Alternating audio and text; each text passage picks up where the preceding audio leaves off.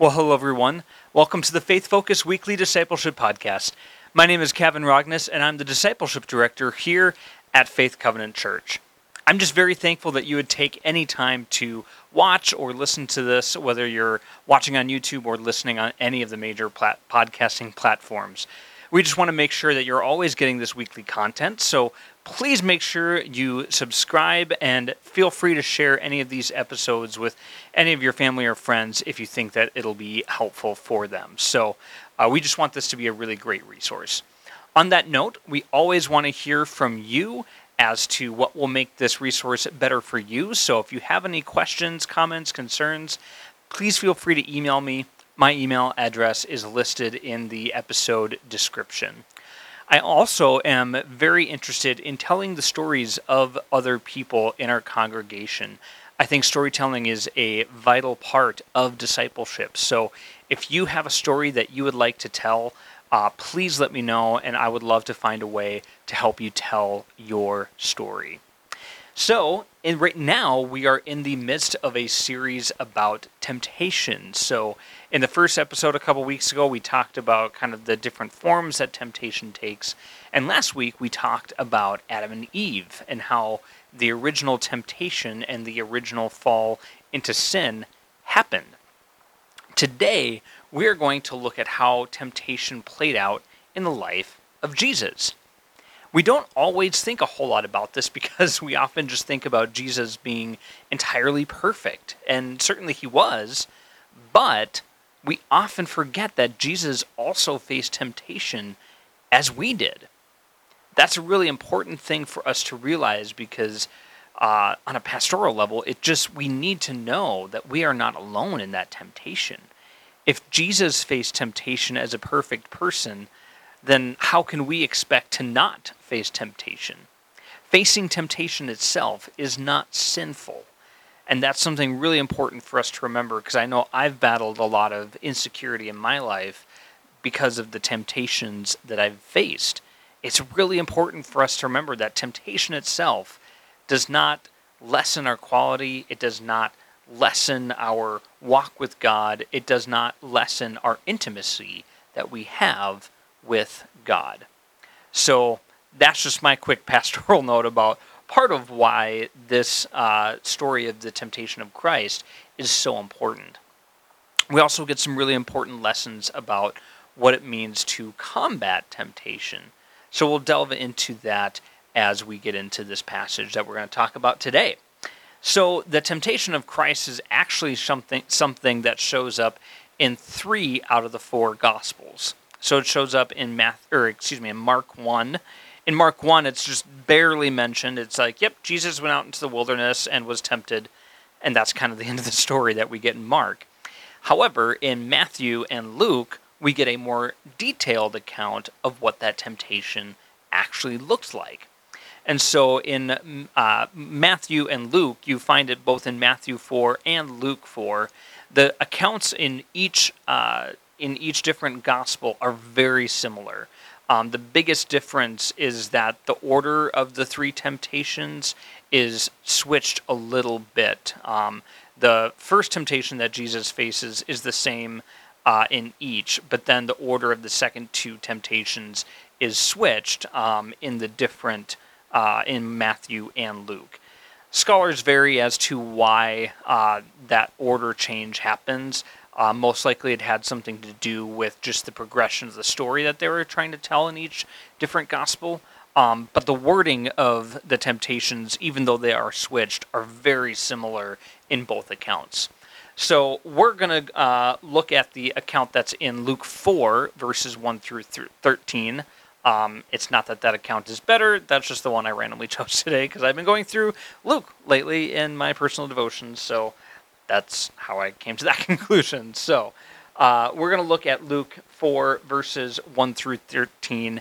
And as we read through, I'm going to make some comments about the things that we learn from watching Jesus face temptation. So, starting with Luke 4, verses 1 through 4. Then Jesus left the Jordan, the Jordan River, full of the Holy, and side note, this is immediately after Jesus' baptism. So Jesus was baptized in the River Jordan. So he's leaving from that moment into the story. So, starting over. Then Jesus left the Jordan, full of the Holy Spirit, and was led by the Spirit in the wilderness for forty days to be tempted by the devil. He ate nothing during those days, and when they were over, he was hungry. The devil said to him, If you are the Son of God, tell this stone to become bread. But Jesus answered him, It is written, Man must not live on bread alone. So, of course, there's a lot happening already just in these four, verse, uh, four verses. Uh, one of the first things that I think is important to note is that Jesus is heading off into the wilderness to be tempted. So, this is very similar to when Israel headed off into the wilderness after the Exodus out of slavery out of Egypt. They spent 40 years in the wilderness being tempted or being tested and refined by God. And there were many times during uh, that period of 40 years that Israel failed that test. So now Jesus is out in the wilderness for 40 days, and it kind of is a fulfillment of what should have happened in that time of Israel being tested in the wilderness. Jesus passes the test, and we'll see how that unfolds Israel did not. And so there are some interesting parallels that kind of show how Jesus is a fulfillment of the events that happen in the Old Testament. Another thing that we see is that um, Jesus had not eaten during this time of fasting for 40 days. And the scripture explicitly tells us he was hungry. And so Jesus is obviously at a very um, diminished capacity physically. He's hungry, he hasn't eaten. Um, maybe this has affected his sleep, who knows? Um, but Jesus is at a point of physical weakness, and that's when he is tempted. And so that helps us to understand the temptations that we face. When we are facing various physical circumstances, those physical circumstances might make us more vulnerable to temptation that may be the moment where Satan steps in and tries to lead us astray. So that may be moments of hunger, like we see here with Jesus in the wilderness. That may be moments when we're tired because we've worked a full day or really physically exhausted ourselves in something. Maybe we haven't had enough sleep. Maybe we've been injured. Uh, maybe we're just aging and we're facing the various aches and pains of life. Uh, maybe it's an illness we have to be cognizant of our physical bodies because our physical bodies affect the way that we behave. Temptation, even though it's a spiritual thing, there is a physical element to that. We see this happening in the story with Jesus. Jesus is tempted in a moment of physical hunger. So our bodies are very much a part of our spiritual lives, even though our decisions that we make based on these things kind of happen internally in our soul, if you will. Uh, but our bodies are very much a part of this discussion and a part of this equation.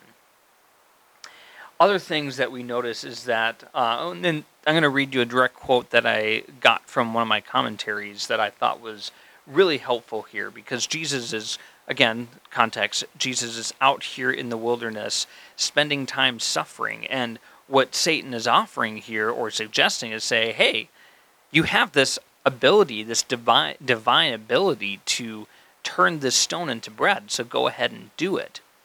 But, as this commentary points out, and I think this is a helpful quote, it says that Jesus' duty, however, was to suffer and to patiently endure hardship as a perfectly obedient human and who waited for God's deliverance and empowerment.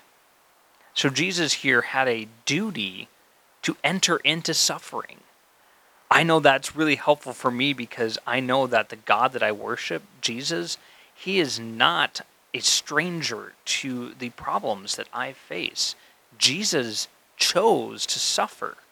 He didn't have to, he had divine power to choose to turn stones into bread, as Satan suggested, but chose not to in order to be obedient to God, as we are called to be obedient. I find that very helpful and very empowering because the God I follow is a God who is also willing to serve his Father. And the way that we see that Jesus resisting temptation here is really interesting. Jesus chooses to rely fully on God. Jesus could rely on himself and his own power, and indeed, as Satan suggests, turn the stones into bread. Jesus could do that. But instead, Jesus chooses to rely fully on God. Furthermore, Jesus cites Scripture in order to battle this kind of temptation. That gives us a really helpful template of how to resist temptation. We need to fully rely on God. We also need to know Scripture well enough so that when we face moments of temptation, we can say, mm, that's not scriptural. That's not God has ca- how God has called me to live. I need to choose to do something different here in order to follow God. Now, that doesn't mean we have to have the Bible memorized, but we should know Scripture well enough to know that, hey, this thing that I'm being drawn towards, that's temptation. That's that's a wrong course of action. So I need to resist that and turn away from that.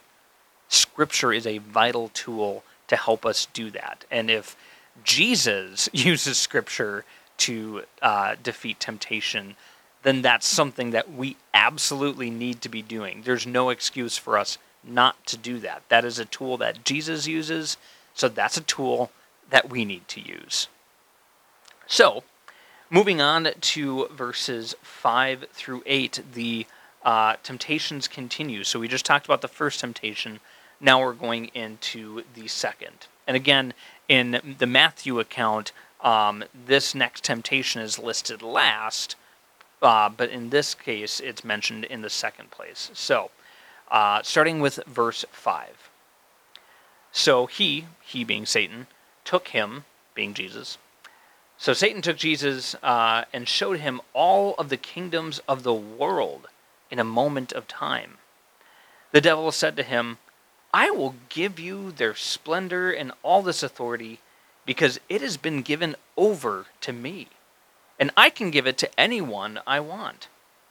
If you, then, will worship me, all will be yours.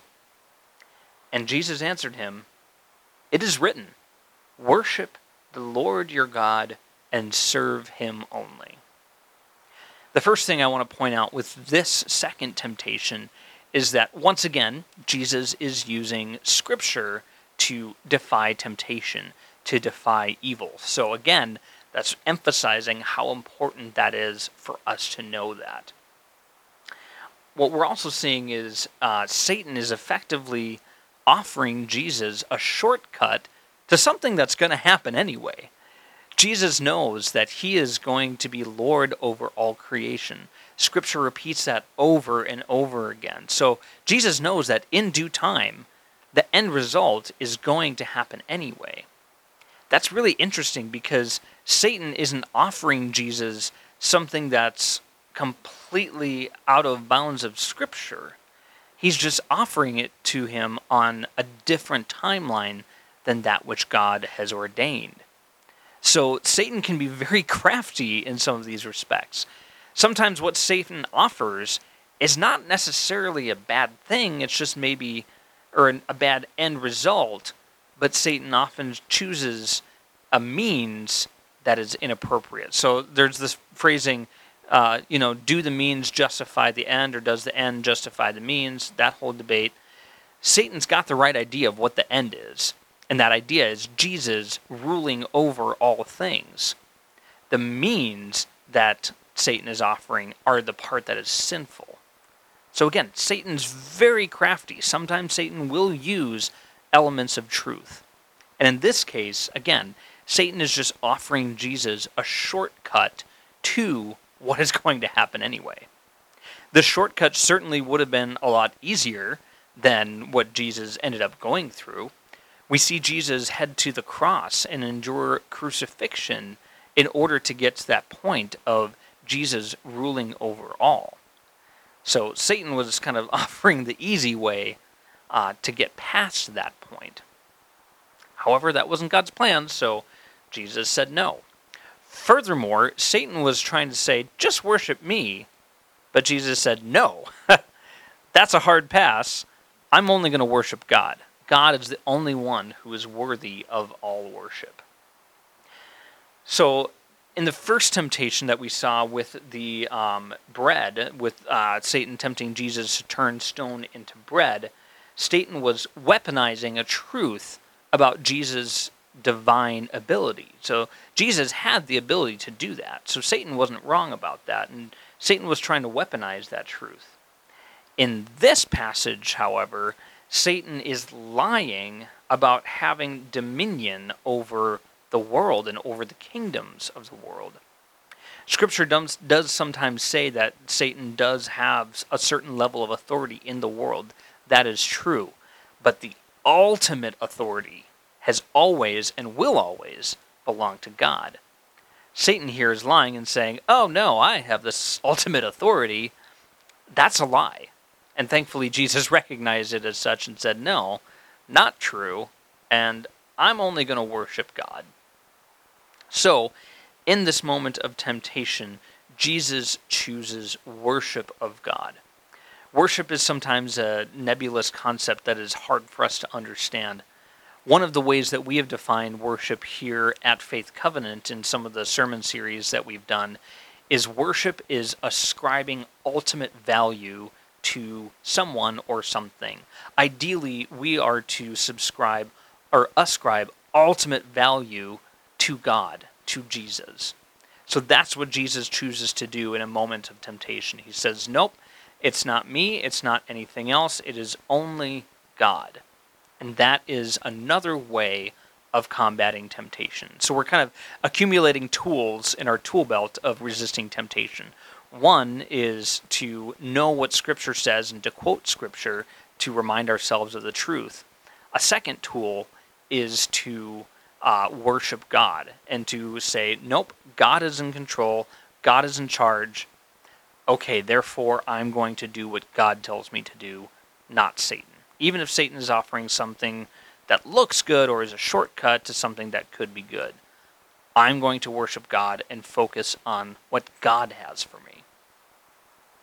So now we're going to move into the final uh, temptation that Jesus faces out there in the wilderness. And we see this unfolding in verses 9 through 12.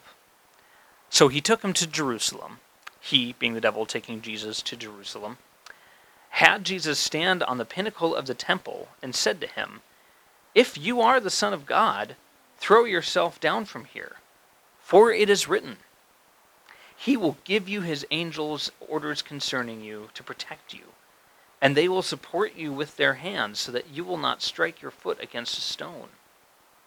And Jesus answered him, It is said, Do not test the Lord your God.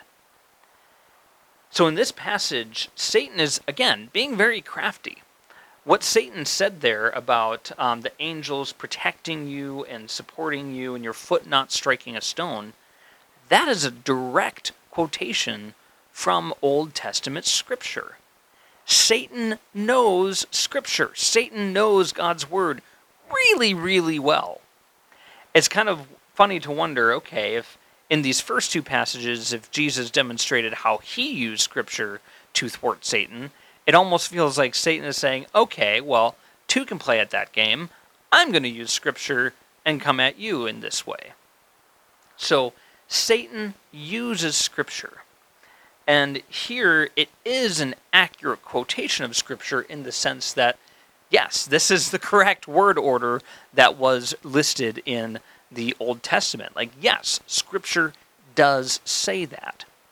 What Jesus does is Jesus counters that and says, You've got the idea wrong. This Scripture is not about testing God the scripture is just about God protecting people and loving people. These are expressions of how God loves people. you're trying to use it to test God, and Scripture also says, don't test God. so it's just really interesting to watch how Satan works and to see how uh, Jesus responds. So, also, another thing that I see happening here is Jesus resisting power. Jesus has kind of resisted displays of power throughout these uh, temptation narratives. Jesus had the opportunity to use his power to turn stone into bread. Jesus had the opportunity to gain power and be ruler of the world, as Satan offered him in the second temptation. And here, Jesus is resisting the power to summon angels to protect him by jumping off this pinnacle um, in Jerusalem.